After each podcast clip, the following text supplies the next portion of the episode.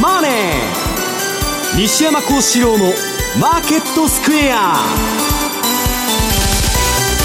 こんにちは。西山孝四郎と。こんにちは。マネースクエア比嘉宏と。こんにちは。アシスタントの安田真理です。ここからの時間は「ザ・マネーフライデー」西山孝四郎のマーケットスクエアをお送りしていきます。皆さん、はい、お久しぶりです。よろしくお願いいたします、はい、今西山さんに振ろうと思っててちょっとピタッとすみません。なかなか。フェイドあの安田さんがかましてきまして、お久しぶり。お久しぶりか。あの昔、ね、ちょっと M2TV なんかで絡んでたりとかしたので、はい、そうなんです、そういうことなんです。はい。であの今週なんですけれども、はい、今週はいろいろ材料がありましたよね、なんか FOMC だとか、始まって、はい、なんだっけ、その米中のね、あそうです、ね、この関税の問題と、今日まあ選挙ですよね。はい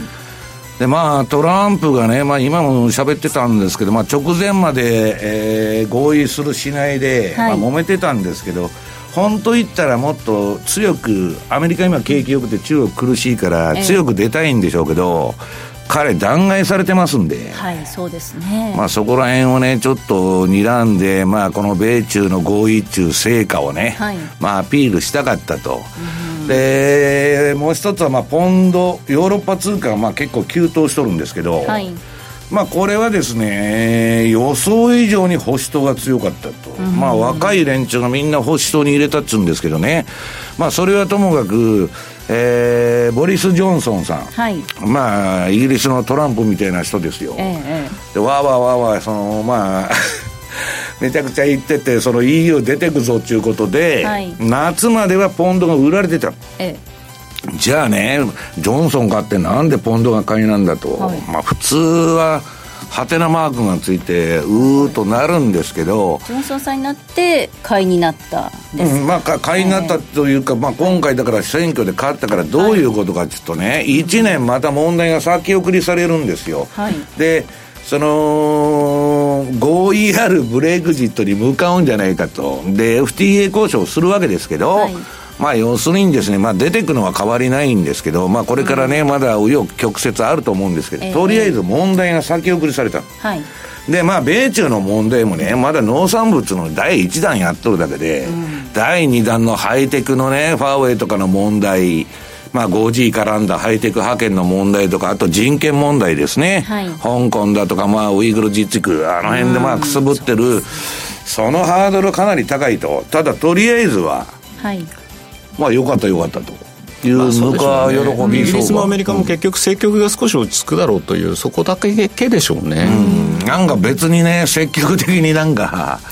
えー、いいぞいいぞということではないと思うんですけどただでもポンドの値幅はびっくりしましたね。正直だってドル円1円でしょ、まあまあ、それに比べてポンド円だけで5円ぐらい上がってたわけじゃないですか。ドル円はね皆さんドルインデックスが下がっても下がらない通貨ですから。いやそこをねだから今日後でね西山さんに聞こうと思ったんですよ。今日、今回の結局イベントを受けてですよ、はい。結局ドル円で見ると、うん、まあドル買われてるねっていうような感じになったんですがドルインデックスで見るとどちらかというとめちゃくちゃ売られてますよ、ね、だから欧州通貨がまあポンド中心にバーンと跳ねてでユーロもそれについていってるでポンまあ後でチャート今日持ってきたんで見せますけどポンドユーロはどっちかいうとだからあのユーロポンドかまあユーロがポンドよりは弱いということで、でポンドの上げの原動力っていうのは、今までまあショートがたまりにたまってますから、売りが。はい。ね、もうイギリスダメだっていうことで、うん、まあそれの買い戻し中心にここ、まああの、数か月上げてるんですけど、まだその勢いが続いてるということですね。であの日経平均株価が今日はもう大幅続伸ということで598円90、うん、29銭高2万4000飛び23円当選ということですがこれはなんかあの理由があるんですか？いやまあこれもだからリスクオンということで、はい、とりあえずね、アメリカ上げてその続きなんだけど、ええ。最近ね日本株がまあ誰も持ってなくてアンダーウェイトと、国際分散投資の中で日本買う人があんまりいなかったのが、えー、ニューヨークダウより、はい、えー、ここ数か月上がってるもんですからまあ、インデックスに運用者っていうのはあのついていかないといけないんですよ。でそういう買いが入ってきたりあとはまあショートカバー売り方の買い戻しですよね。はい、それが混じってただまああんまりね500円とか上がると、えー、ね比嘉さんどう？また500円下がったって全然不思議でもないっていうことですしただここまでの動き見てると、はい、まあ番組でもずっと取り扱ってたシーズナルチャートのパターンになってきてるのかなって、うん、というかね、まあ、一つ大きかったのは9月の半ばに短期金利市場が、まあ、あのレポ金利が急騰したっていう問題があってそこからもうアメリカは量的緩和に動いてんでジャブジャブなんですよ。だからジャブジャブの金の中悪い材料いい材料あっても、はい、いいとこ取りしとるわけです、全部。まあそういう環境が続いて、まあ来年の6月までね、もう、あの、トレジャリービルを買いまくるって言ってるんで、はい、まあただこれからね、選挙、まあ来年は大統領選挙イヤーで後のコーナーでやりますけど、えー、まあちょっとね、そんな一筋縄でいくのかという話を、まあ、えー、後のコーナーでしたいと思うんですけどね。はい。この番組は YouTube でも同時配信中です。資料もご覧いただきながらお楽しみいただけます。動画については番組ホームページをご覧ください。投資についての質問なども随時受付中です。ホームページのコメントからお願いします。ザ・マネーはリスナーの皆さんの投資を応援しています。それでは4時までお付き合いください。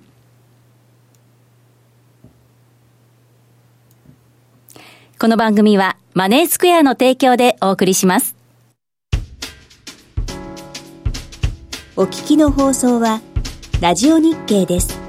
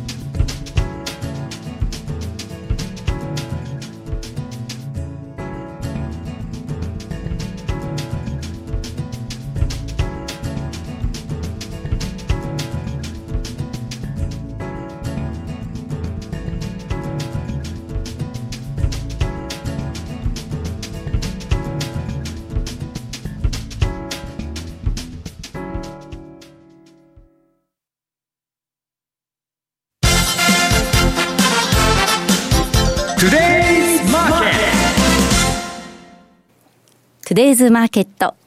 えー、今日は日経平均株価598円29銭高い2万4000飛び23円当選で、えー、取引を終了しました。えー、今年最大の上昇幅となっています。また、ユーロドル。こちらが120、あ、失礼しました。ユーロドルは、1点、えー、どこだ1.1170アラウンドですかね。失礼しました。はい。はい。1.1170アラウンド。はい。で、ユーロ円が122円4041あたり。えそして、ポンドドル、こちらが、えポンドドルが104、あ、違う。ポンドドルです。1.34いくつじゃないですか？34とか35。ポンドドルはどちらでしたっけ？申し訳ありません。ポンド、あ、1.3470近辺ですね。はい。ありがとうございます。しっかり精進いたします。比嘉さんありがとうございます。そんなような状況になっているんですが、今週の為替市場、今後のポイントについて、比嘉さん、お願いいたします。はい。まあね、ちょっと今日13日の金曜日なんで、どうなるかなというふうにも思ってたんですけど、ね、まあトランプが思いのほか、先ほど西山さんおっしゃってた通りで、はい、えー、早めにちょっと結論を出そうとしてるのかな、彼からの一足早いクリスマスプレゼントなのかな、みたいな、はい、まあ、そんなの、ブルームバーグのタイトル記事でもですね、なんか書かれてるなっていうのもあったんですけど、でしょ自己都合でしょ、まあ、とは思いますけれどもね、まあ、そんなな中でやっぱり注目されてたのはその米中の行方。ただ、一つまだトランプさんってそこサインしたよとは言ってないんですよね。それを承認したとはまだ一言も発言してないですし、なおかつ中国サイドからも何も来てないというのもちょっと、うん、どうなんだろうなって。文書が出てるわけでもない、ね、そうなんですよね。あとはだからトランプさんがサインするだけと、承認するだけというような運びにはなってるようなんですが、そのあたりはちょっと、えー、まだ正式なものが出てないというところが一つ、まあ気がかりといえば気がかり。で、なおかつ今日アメリカってあれですよね、中距離弾道ミサイルかなんかの発射実験やったんですよね、うん、それに対してやっぱりちょっと中国もいかがなものかと思ってるのか、その辺がですね、だからあのコメントとして何も出てきてないところになってるのかなというふうには思うんですが、まあ、あの注目をしてたのは、まあ、正直、米中どうなる、ただ結論はまだまだ15日の本当、ぎりぎりまで出ないだろうなと思ってたところで出たんで、ちょっとびっくり、ただその割に、ドル円ってそれでやっと1円なのかと。いうのはね、ちょっとびっくりだったんですよね。でも、まあ、内容ははっきりしないし、中国農産物買うって言っても、いついくら買うのかもよくわからないけど、うん、とりあえず、まあ、なんとか先送りしたっていう形なんですよね。まあ、そうですね。で、結局、その、それらを受けてですね、先ほどもちらっと言いましたけど、ドルインデックス、ドル自体は売られてたというような状況が、なんか個人的に、うん、今一つピンとこないなと。いうようなところあったんですけれども、うん、まあ、それによってちょっとドル円もね、200日移動平均線、ちょっとこれをまた超えてきたっていうところが、ね、もう来年ね、利下げしないって言ってるのに、なんでドル売られるのと、うん、いうこともあるんですよね。そうなんですよ。だから、このバブル相場っていうのはね、日野さん、すべての理屈が飛んじゃうわけですよ。もう雰囲気、ノリと勢いだけで。ほら、いけるぞ、いけるぞと、はい、で、とりあえず株が上がっとったらですね、全部リスクオンだというね、えー、えー、かなり雑な相場をやるんですね。で、市場の相関関係がもう全くなくなっていくということに、バブルの末期の相場値になっていくわけですよ。はい。で、まあ、ドルインデックスもですね、はい、そうやって気になっている部分ではあったんですけど、もう一つ気になったのが、実は結果を受けてからのアメリカの10年債の動きですね。これもですね、1.9%台まで、えー、っと、10年債利回りが上昇しているというところなので、あのー、今回の相場、何かしら私崩れるとすれば、金利の上昇というのは前々から言ってた通りなんですよ。で、そうなってくると、目先意識される水準っていうのが2%。で、2%超えて、どんどんどんどんまた、えー、金利、えー、上昇のペースが早まっていくと、それは株が崩れるでしょうし、えー、まあ、リスクオフの動きが強まるというようなことになる、えー、じゃないかというふうに見てるので、そういう意味では、まあ、昨日1.9%乗せて、ここからアメリカの10年債利回りがですね、まあ2%すぐ突っかけに行くのかどうなのか、このあたりはですね、ちょっと注意深く見る必要があるんだろうなというふうに思ってます。まあ、いずれにしてもですね、ここからの相場、どんどん、まあ、あの、イベントはもう通過するということになればですね、市場参加者減ってきます。そういう意味では、まあ、あの、ニューヨークダウである。休暇だよね。そうですね。だからまあ、あとは株がですね、ニューヨークダウ、あるいは日経平均、今日、まあ、600円近く上げた日経ですけども、このまま年末まで持つのか、はたまたクリスマス以降に少しまた調整が入ってくるのかっていうところがですね、まあ年内の注目点なのかなというふうに思ってます。で、えー、先ほども西山さん言ってました。えっ、ー、と、今週実はだから FOMC もありましたとい。うところなんですけど、はい、これに関してまあ、ドットチャートを見る限りですね、来年のまあ、えー、利下げもなければ利上げもないというようなですね、中立的なまあ、えー、金利水準というのが示されたというのもありますので、まあそういう意味ではですね、えー、まあ、えー、ここからアメリカは今度本当に10年債の利回りなんか上がっていった日には、まあ利下げなんていう選択肢はなくなってくるので、ちょっとそそうなってきたときに、果たして金融政策ってうまくいくのかなっていうところもやっぱ気になるんでね、ちょっとまあ、ここからは私自身、個人的には金利の動きに注目してみ見ていきたいなというふうには思ってますけどね。はい。日野さん、今の株の上昇とか、ちょっとおかしいと思ってるわけですか？株の上昇はある程度調整が入ってもおかしくはないなというふうには思ってるんですね。だって別に、じゃあ何かそのポジティブな材料が出たのかっていうと、決してそういうわけじゃない。ただ、ただ米中が合意したって、まあ第一弾なんて合意したっていいでしょう。第二、第三弾は肝だっていうふうに言われてる中にあって、で、あともう一つ、だから金利というと、来週12月16日かな。えっと、9月の16にいきなり短期金利が10%ぐらいつけていった不穏な動きがあったんですけど、うんまたそこ、えっ、ー、と、米債の償還とかそういったのが結構集中するところなので、うん、短期市場でまたジャブジャブにするんですよ。それで抑えられるのかどうなのかっていうところもちょっと、えー、目先は意識しておく必要があるかなというふうには思ってます。ありがとうございます。今ね、まあ、言ったように、もうジャブジャブにしてるんですよ、すでに。はい、今週も。でね、まあ、その、一体まあ、この相場どうなってんだと、まあ、日野さんさっきから言われてるように、ちょっとな、なんとなく何をぬか喜びしてるんだっていう雰囲気もあるんですけど、これね、先週の放送で言いまして、皆さん、あの、資料の1ページも、金融政策がホテルカリフォルニア化してまして、来年の6月まで量的緩和ですから、はい、売ってもですね、今みたいに担がれちゃうと、みんな、そろそろもうね、えー、っと、日本株も、まあ、ジャスダック連投とかそんなんでもちょっとたた、高すぎると、で、業績がついてきてないのに株だけ上がってるもんで、売りが入るんだけど、はい、金余りで全部担がれちゃうんですよ。だから、安易なショートにもいけないと。で、6月で終わるのかどうかもわからないんですよ。また6月になったら、延長すると。もうズブズブですから、要するに、一回入ったら足抜けできないっていうのはホテルカリフォルニアだから。はいもうあのね、あの、抜けられないと、やめられない、止まらないと、いうことになっておりまして、で、まあ、ジャブジャブの中行くとこまで行くぞと。で、これは市場が崩壊するまでこの運動は続くんです。ね。もう崩壊するまでずっと続けるんです。崩壊うん。いや、クラッシュですよ、それは。で、目が覚めるわけですよ、みんな。で、株価はやがて適正な業績に追い、金余りの分削って、適正な水準に修練していくと。その繰り返しなんですけど、今それをね、この1ページのチャートはもう刺さないぞと。はい、トランプの選挙もあるし、何もあるし、清掃の道具ですよ、株価は。でとにかくもうなんかちょっと下がると、なんかやれやれのオンパレードでね、はい、えー、財政出動から金融出動からそう、まあ、どうにしろと。でね、えー、先ほど比嘉さんがもうドル円が上がらない上がらないと、もう私んとこにね、今週はピークだった。いろんな証券会社とか FX 会社から、なんとかなりませんか、この相場と。はい、でね、私たまたまね、まあ明日ちょっと某所でセミナーして、それはもう完全なテクニカルのセミナーなんですけど、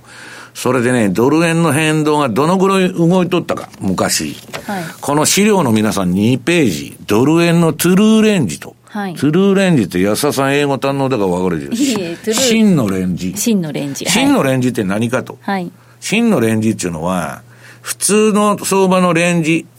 要するに値幅っていうのはね、うん、高値と安値引いたら出るじゃないですか、はい、1日の、うん、そうじゃなくて、窓開けっていうのは、今日窓開けでぶっ飛んでるでしょ、相場の。えー、そうですね。ギャップでしたね。ギャップっていうんですけど、うん、その分も含めた変動幅を計測したもの。そうするとね、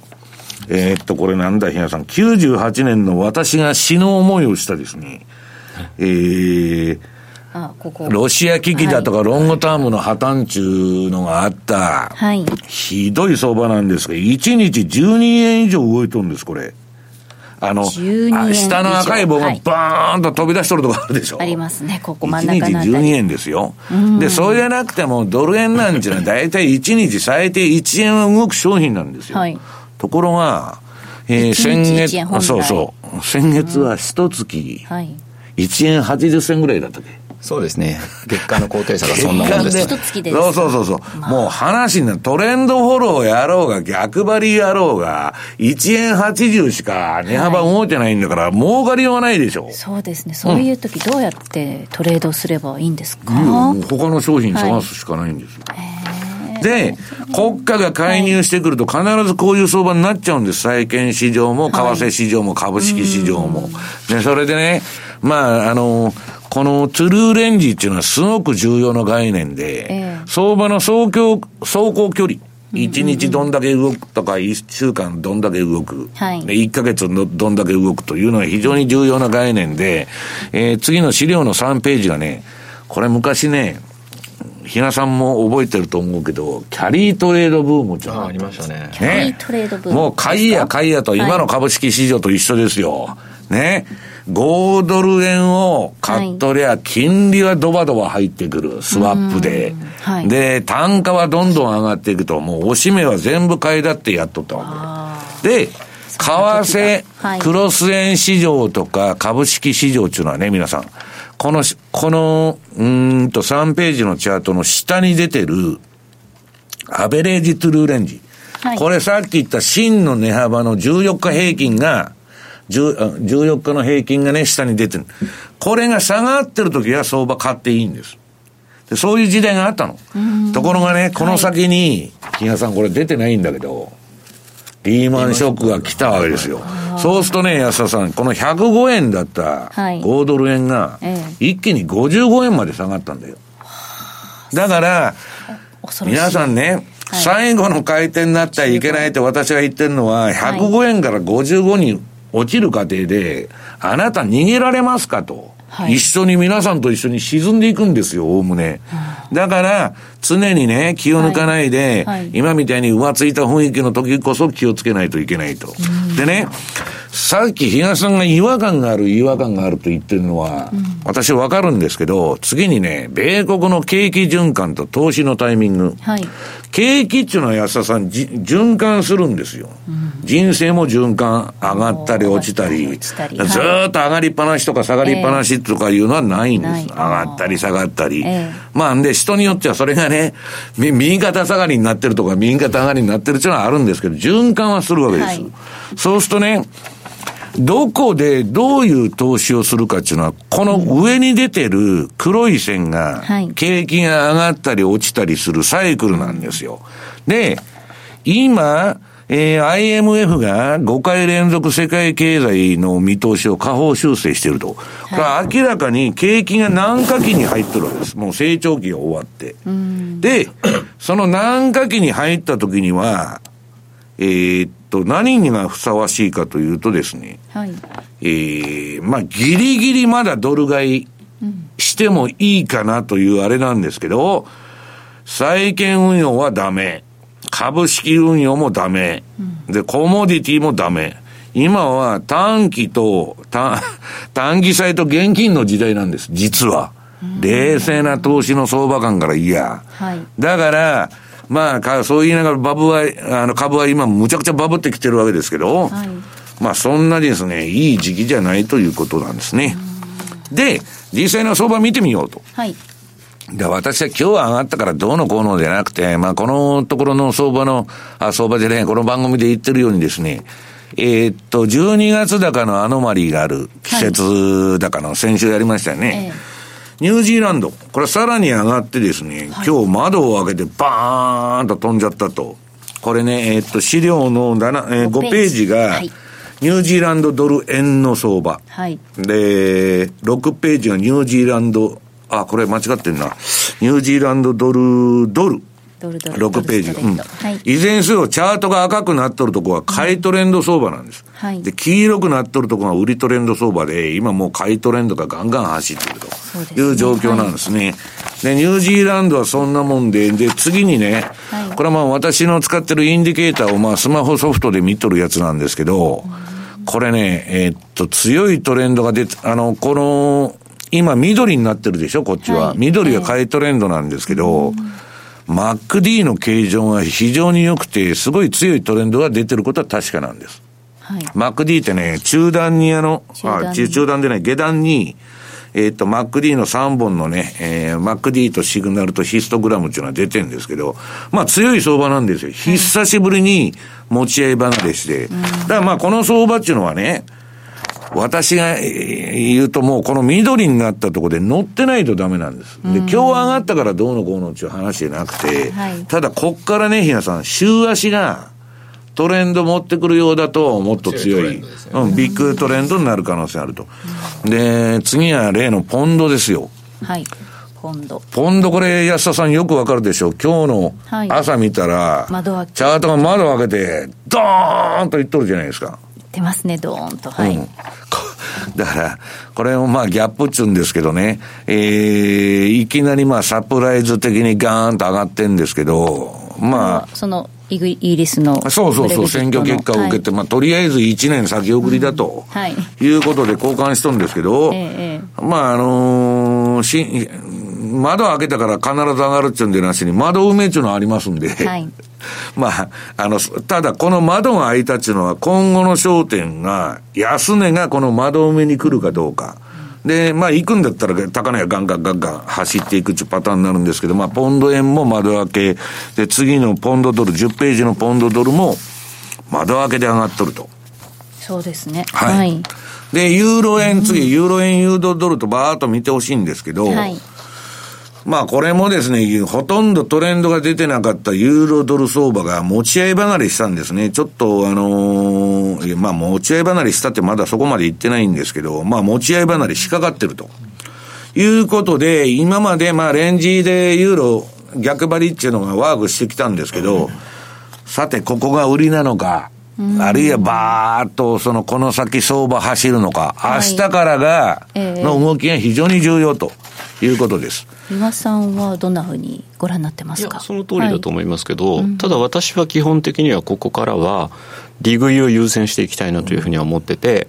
で、西山さん最初おっしゃってたその9円、実は78ぐらいから私ずっとこの番組でも、もう買っといていいでしょう、いいでしょうっていうシーズナルチャートに乗りましょうみたいな話をしてたっていうのと、10月末買い、12月末売りというような、あの、ちょっと確実にかける戦略もずっと言ってきてたので、まあ、えっ、ー、と、今年のニュージーランドドル円でいうと、今年の高値安値の半年、半年戻しが71円のミドルだったんですよ。そこからもう1円バッファー出てるってことを考えれば、まあ十分なとこまで来たかな。まあ、まあ、半値戻しが前値戻しっていう言い方もできるんですけど、そんなに欲張ってもしょうがないかなと思ってますし、まあ、そういう意味では。シーズンがクリスマスだから、一応まあポジション閉じるっていうね、まあことも、まあ私もね、まあメルマガとかで、まあ半分売っとけと。いうようなことを書いたんですけど、まあ、あとはまあ、だからもう半分売っちゃったらね、半分持ってていくとこまで、それはもうトレンドなくなるまでついていこうという話なんですけど、でね、ユーロとポンドの協調感見ると、これあの、ユーロポンドの冷やしなんですけど、ユーロとポンドの交換レート。はいはい。これはこれは、だからユーロの方、あの、ポンドの方が高いってことです。ユーロがどんどん下がってるってことは、ユーロとポンドのレートで、今黄色くなってるでしょ？はい。だから、まあ、ポンドですよね。最強通貨。今のところ。だけど、なんでね、ボリス・ジョンソンが EU から離脱してポンド買いになるんですかと。一般人の発想でいくと、うん、みたいな感じですよね。そう。まあでもイギリス国民ももうずっと3年間ね、出るんだ、出ないんだって、そう、だったらもうとにかく決着つけようよっていう、そこまだ決着がつかないんですよ、うん、1年間また先送りして、FTA 交渉して、これから本格化するわけですから。まあ、だからそう考えたときに、ジョンソン政権もどこまで持つかっていうところでしょうね。まあ、だから、ちょっとね、世界中政治がもう相場を振り回してるというオチなんですね。はい。ありがとうございます。ここまでトゥデイズマーケットでした。お聞きの放送は、ラジオ日経です。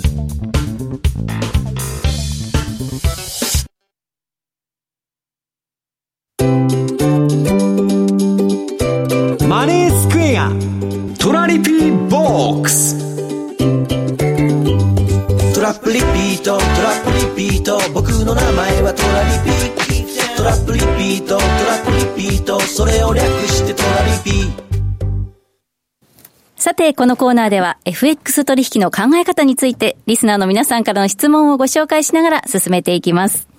今日もご紹介してまいりましょう、早速。はい。はい。まずは、比嘉さんに質問です。はい、トラリピについて。はい。レンジは標準偏差ボラティリティ、または ADX が上昇していない時だけだと、時だと分かりましたが、レンジの幅、レンジの型というのは何かテクニカルで分かる方法はありますか？というご質問です。えっとですね、まず、じゃあ一つ言えることは、はい、レンジって一律みんな同じではないってことですよね。うん、あの、その時々の動き、特に今年なんか本当にポラティリティがなかったんで、そういう意味では、ある程度狭く設定したり、はい、例えばこの番組でもよく言ってたユーロドルなんて、1.10から1.12とか、1.0950から1.1150とか、割と結構狭めの売りのトラリピみたいな感じでやってて、で、それをあと基準にしてたのが、実は200日移動平均線の上にいるの下にいるのっていうところだったんですね。で、はい、今日の相場の前までっていうのは200日移動平均線の下にいたりとかしてたので、そういう意味ではじゃあ売りから行こうかと、戻り売りだねとかっていうような考え方をしてましたし、ただずっともう本当に値幅が出てなかった状況もあったので、えー、まあ大体そういう200ベーシスポイントぐらいかななんていうような感じで、見てて、だだから、その、上も行かない、下も行かないっていうんだったら、そこら辺で仕掛けると。で、ただ時間的にこう余裕がないとかっていう、そそうそう見てられないんだよねっていうんだったら、まあ、大体5円幅、その節と呼ばれるところって、大台代わりのところは結構抵抗にあったりするんですよ。例えば、えっ、と、5ドル円で言うと、今75超えてきてますけど、はい、75円超えるまでに結構の時間要してるわけですよ。だからそうすると、その時だったら70、70円から75円でトラリピの買いを仕掛けておいて、うん、で、抜けたことによって、これがまたレンジを少しずつ切り上げていくというようなやり方っていうのも一つの考え方ですし。ね、レンジを当てるのっていうのはものすごい難しいんですよ。トレンドが出たらトレンドついていくだけでいい。はい、で、僕はね、この前、えー、っと、12月4日の、えー、っと、マネースクエアさんのプレミアムセミナーで、はい、えっと、単なる相場についていきゃいい順張り期間と、あとこの標準偏差と ADX がピークアウトした時にレンジプレイするんだっていうのは言ったんですけどね、うん、その幅っていうのはね、そんなもんね、誰にも当たるもんじゃないんだけど、私はその幅の計測に ATR チャンネルっていうのを使っとる。で、それでも別に絶対当たるわけじゃないから、我々プロはどうするかっていうと、はい、コールとプットを両方アウトオブザマネーってかなり今の価格から離れた買う権利と売る権利を両方売ってやるんです。と、広いレンジに相場が入ってったら儲かるっていうポジションを作れるんですけど、それはね、個人投資家がオプションの売りすると、逆行くと、ものすごい。ですからね。あの、東日本大震災みたいなのがあって、オプションの売り持ってると、黄泉の国に連れて行かれますから、いや、だからもうあのリスク管理ができないんで、進めてないんですけどね。まあ、要するに、重要なのは今の相場が方向性があるのかないのかを判断しなければ、順張りも逆張りもできないということなんですね。方向性。でそしてあこう節目となるところっていうのをしっかり押さえておくということでしょうか。そ、ね,、こは大事ね、トレンジャーの2シグマとか使う人いるんですけど、はい、あれトレンド出たらバンドウォークしちゃったら、うん、もうレンジなんかどんどん外れていくんで、うん、とにかくね、えー、まああの基本的には、まあ、あの、順張りでついてる方が楽だっていうことです、相場は。はい。はい、トラリピのテクニカルなことについては、マネースクエアのホームページで確認できますよね。そ、ね、それもありますし、はい、あと、まあ、トラリピの基礎編的なセミナーもですね、今随時やってるようなので、うん、まあ、あの、ぜひそういった場に来てですね、はい、あの、あこういうことなのかというのをですね、しっかりと理解していただければなというふうに思いますね。はい。先ほどの比嘉さんの資料どうしましょう？こちらは、もういいですか？今。はい、大丈夫です。はい。失礼しました。先ほどちょっと YouTube の方で出せなかったものがございました。うん、はい。ではもう一通ご紹介しましょう。お久しぶりです。1分足トレードの総雲寺です。常連さんですか、総雲寺さん。はいはい私のトラリピはドル円で109円50銭超えると、はいはい、ん？ショートにしてました。それで今日ショートです。案の定巨大な三角持ち合いを上抜けする勢いがないと思います。これだけ好材料らしきものが出ても、所詮これではいずれポンドも終わりではないでしょうか。材料は出尽くし、テクニカルは逆張りでいかがでしょうか。お教えくださいというご質問です。西山さん。トレンドが出てる時に逆張りっていう気があるんですよね。というとですね、もう、短期勝負でね、いわゆるスキャルピングっつって、もう小さい値幅を、まあ何回も売買回数やって取っていくやり方なんであれなんだけど、はいはいえー、あ、ドル円が巨大な三角持ち合いを上抜けする勢いはないと。うん、で、それ今日の相場は皆さんね、わーっともう生きり立っとるんでですね、売るのは危険なんだけど、重要なのは明日の相場で、上が重いようだとね。また皆さん。何今日のニューヨークってことですか？西山さん明日だって土曜日ニューヨーク一周回ってきて、うん、明日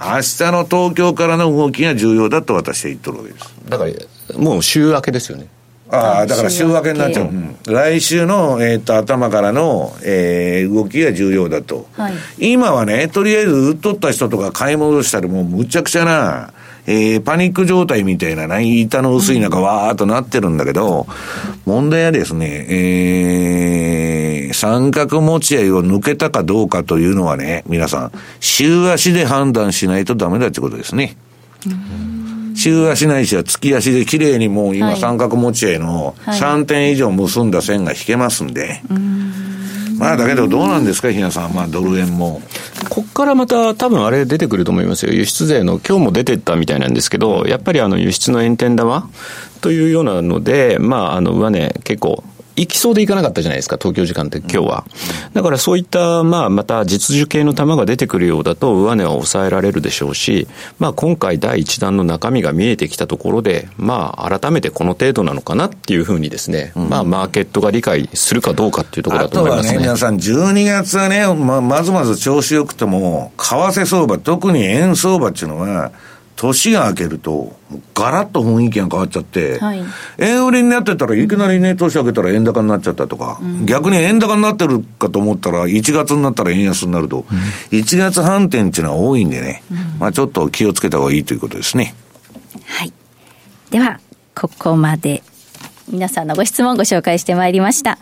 マネースクエアからセミナーのお知らせがあります。比嘉さん、こちらご紹介お願いいたします。はい。私自身はですね、はい、ちょっと出てないんですけど、あら、残念。まあ、あの、はい、FX アウトロックセミナー、まあ、津田ですね。津田が中心に、はい、えー、まあ、今後の見通しとい。うことで、年末スペシャルのセミナーをですね、まあ、やるということなので、えー、もう来週の木曜日、うん、12月の19日18時半から20時半でですね、まあ、あの、当社スタッフでの、えー、西田、はい、さらには、えー、新興国通貨、資源国通貨通貨のスペシャリストである八代、うん、そして、まあ、あの、津田がですね、はい、えー、また、えー、今後の相場見通しについてですね、じっくり話すようなので、はい、そのあたり、えー、まあ、年末で何かとお忙しいとは思うんですけれども、ね、ぜひ、まあ、足を運んでいただければな、というふうに思いますし、えっ、ー、と、中身を見てるとですね、まあ、あの最近私たちも新興国通貨でメキシコペソ円と、ペソっていうのを扱うようになったんですけど、はい、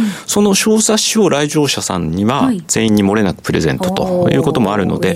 はい、まあちょっとそういったものもですね、はい、今後のあのトレードの参考になるんじゃないかと思いますんで、うんえー、ぜひまあ皆さん会長の方に足を運んでください。はい。ホームページのマイページから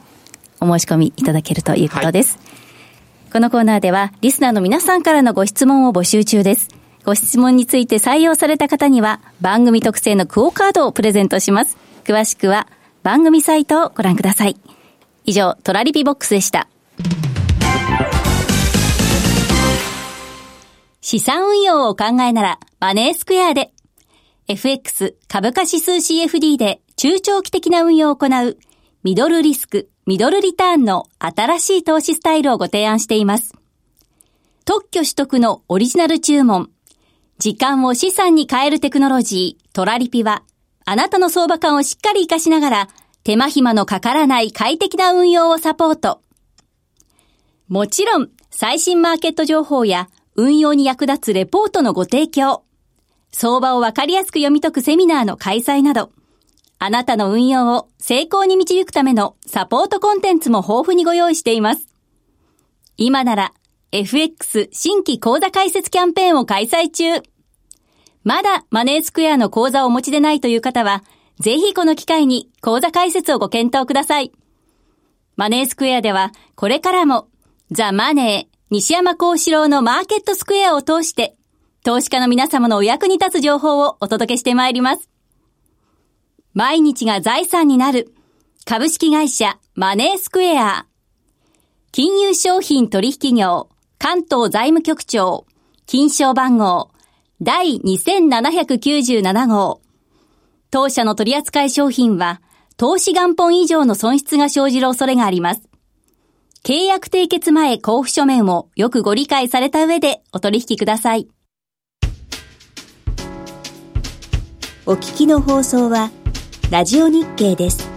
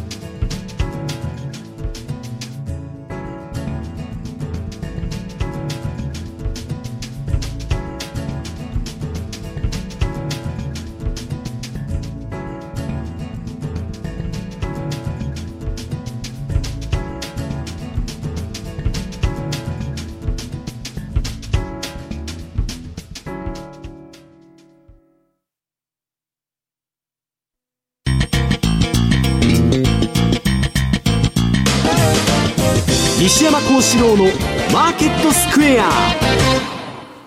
さて、このコーナーでは、マーケットの見方について、西山さんにいろいろな角度で教えていただきます。はい。今日のテーマは、大統領選挙年サイクルと2020年の相場見通しです。はい。まあ、あのー、いろんなところで最近それを触れとるんですけども、来年の相場どうだどうだっていう話ばっかで、いや、私はね、相場の予測はするんですけど、それでポジションを取ったことはないんです。だから、今ね、皆さんに私来年強いんじゃないかとか弱いんじゃないかって言ってても、そんなことでは一切ポジション取りませんよ。そう思ってて、ファンダメンタルズとか分析して、さっき見せたチャートのテクニカルが合致したら、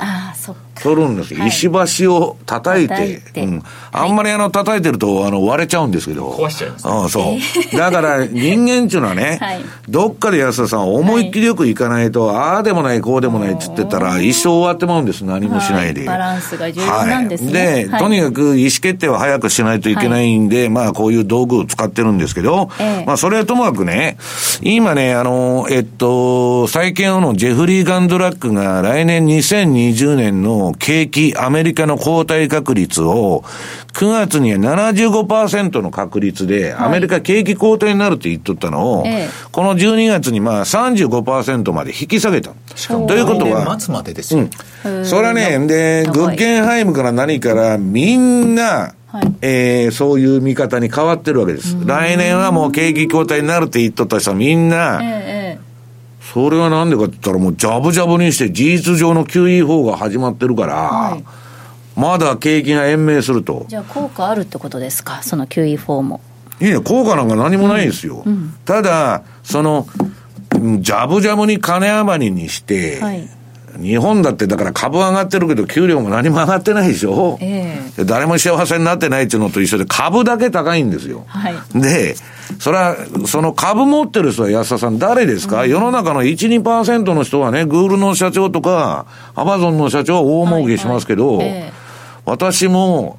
安田さんも儲からないんで、比嘉さんちょっと儲かるかもわからないけど、どういう条件ですか、それは？いいな、比嘉さん。あの、要するに貧富の差が広がるだけなんですよ。はい、QE やったって。だから臨転機を回すなっていう説もあるんですけど、まあそれはともかくね、はい、みんなが、えー、この金余りでジャブジャブにしてるから、うん、で、トランプがまあ選挙戦までなんとかまあ景気、あの、流れようとやってるからね。はいえー、ちょっと後ずれするんじゃないかと。ただし、はい、それが長引けば長引くほどですね、ガンドラックさんが言っとるのは、はい、次に景気後退になったら、うん、もう制御不能になると。うんもうね、GDP に対して借金がもう膨れ上がりすぎなんですよ。で、今、格下げ中問題がね、そこで景気後退期で出てくると、ええ、社債市場の危機が起こって、比嘉さんが言ってるように金利が跳ね上がるんじゃないかと。そうなると、えー、私がいつでも言ってますように、はい、えー、この金融、うん、中央銀行バブルのね、はい、終わりっていうのは、インフレとか金利上昇なんです。株なんか下がったらね、臨転機回したら安田さん、いくらでも支えられるんですよ。金利が上がったら大変ですよ。もう今ゼロで借り取る企業も借り換えできない。何ができない。住宅ローンは上がる。何は上がると。金利が、命なんです。金融市場の皆さん一丁目一番地は、はい、米国債の金利なんです。うん、長期金利なんです。はい、まあ、比嘉さんも金利出身だからそれはわかると思うけど、で、それはともかくですね、時間がないんで、あの、来年の相場だと。はい。で、今年はね、大統領選挙前年だったんで、はい、資料の14ページですね。えー、これそのまま比嘉さん、アノマリー通り、今年は。来てる。いや、ただ、これまでも言いましたけど、過去のその上昇率から比べれば、今年の方が上昇率は大きいんですよ、うん、まあ、それはともかくね、まあ、年ごとのばらつきあるんだけど、過去のアベレージっていうのは、このね、ニューヨークダウの平均的な動きというのは、えー、と、このオレンジの下の線なんですよ。はい。で、大統領選挙の、あの、合成チャートっていうのは、その上に、あ、大統領選挙前年のチャートは、この青の方で上の、はい、上の平均より上にあるっていうのは、今年は上がる年。はい。で、そのまま上がりよったんです。うん、で、年間通してね、ちょっと年後半中だるみしとるけど、最後年末上げて、えー、まあ調子いいじゃないですか。そうですね。で、で、はい、実際には次が来年の相場どうなるかっていうのは、大統領選挙年のニューヨークダウのシーズナリーチャート。はい。これは、大統領選挙年っていうのは平均を下回ることが多い年なんです。通常のニューヨークダウが、まあ、えー、上げとったらですね、それを下回るパフォーマンスしか出してないと。で、これメモリ見たらね、さっきの大統領選挙前年は、上が14%になってるけど、うん、これここのは8%までしかないってことは大して上がらんってことですよ。ね。はい。で、これが来年のチャートで、そうすると、日嘉さんどう？これ、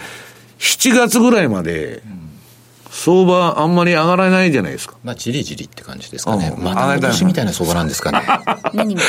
今年みたいな相場で。今年みたいな相場。これ以上動かないとですね、はい、どこの業者ももう涙目になってまして、今。で、これ見ると8月にボーンと上がって、あと年末高ですね、11、12。に上がるというのが来年の、これまでの、まあ、季節、うん、季節性なんですよ。珍しいですね。でも8月って意外と下げるイメージの方が強いんですけどね。うん、まあ、日発中と日本は特に不景気の月って言われるんだけど、で、ついでに、えー、来年、再来年とその次の年もやっちゃうとですね、えっ、ー、と、ど、どこだっけ？大統領選挙翌年の、えー、シーズナリーチャートと。これはまあ大体平均通りの動きと。うん、いうことでね。まあ平均通り動くと。はい、で、今度は中間選挙年。これまた悪いんです。だから、選挙の年は、中間選挙ですよね、安田さん。うん、大統領選挙来年とか、あんまり良くないと。パフォーマンス良くない。はい、それと私が一番気持ち悪いと思ってるのは、最後、バフェット指標とバークシャー・ハサウェイの手元現金と、はい、ウォーレン・バフェットさんは相変わらず14兆円の現金を懐に置いたままですね、うん、何もしてないと。これはどういうことかということでございます。はい。以上、西山幸四郎の FX マーケットスクエアでした。マーケット投資戦略